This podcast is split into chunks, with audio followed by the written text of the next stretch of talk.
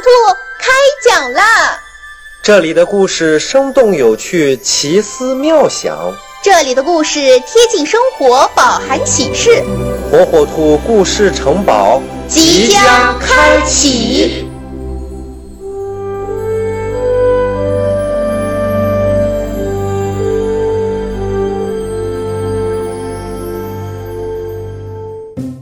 小朋友们，大家好，欢迎收听火火兔讲故事。今天火火兔要给大家讲一个苹果树的故事。冬天来了，北风呼呼地吹着，苹果树上的叶子一片一片变黄，然后又一片一片的飘落了，只剩下光秃秃的树枝。身上光秃秃的苹果树缩着头，在冷风中瑟瑟发抖。苹果树想到了春天的时候，那时苹果树上开满粉红色的花，多漂亮啊！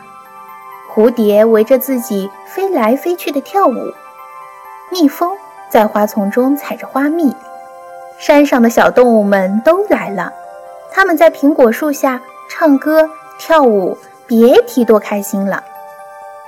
苹果树想到了夏天的时候，那时。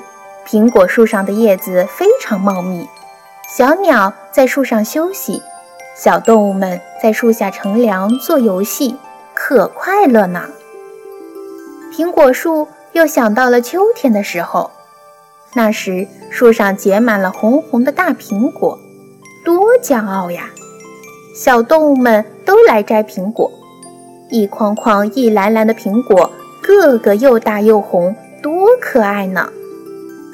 现在，苹果树看着自己身上光秃秃的，没有花，也没有叶，也没有苹果，可难看了。它伤心地哭了起来。火火兔蹦蹦跳跳地来到苹果树下捡干树叶。苹果树，你怎么哭了？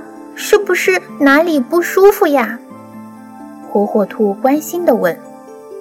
苹果树把自己伤心的事告诉了火火兔，火火兔就把苹果树的伤心事都告诉了大伙。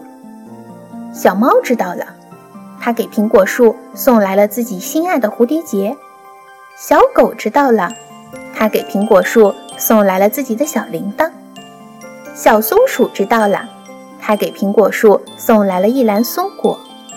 小狐狸知道以后。它给苹果树送来了一袋子糖果。小鹿对着天上的月亮和星星说：“月亮呀，星星呀，请你来装扮我们的苹果树吧。”小动物们把蝴蝶结、小铃铛、松果、糖果呀，都挂在苹果树上，苹果树马上变得漂亮起来。到了夜晚，苹果树就变得更加美丽了。弯弯的月亮挂在树梢。满树小星星在闪闪发光，太美丽了，太漂亮了。苹果树幸福地说：“我快乐的像过节一样。”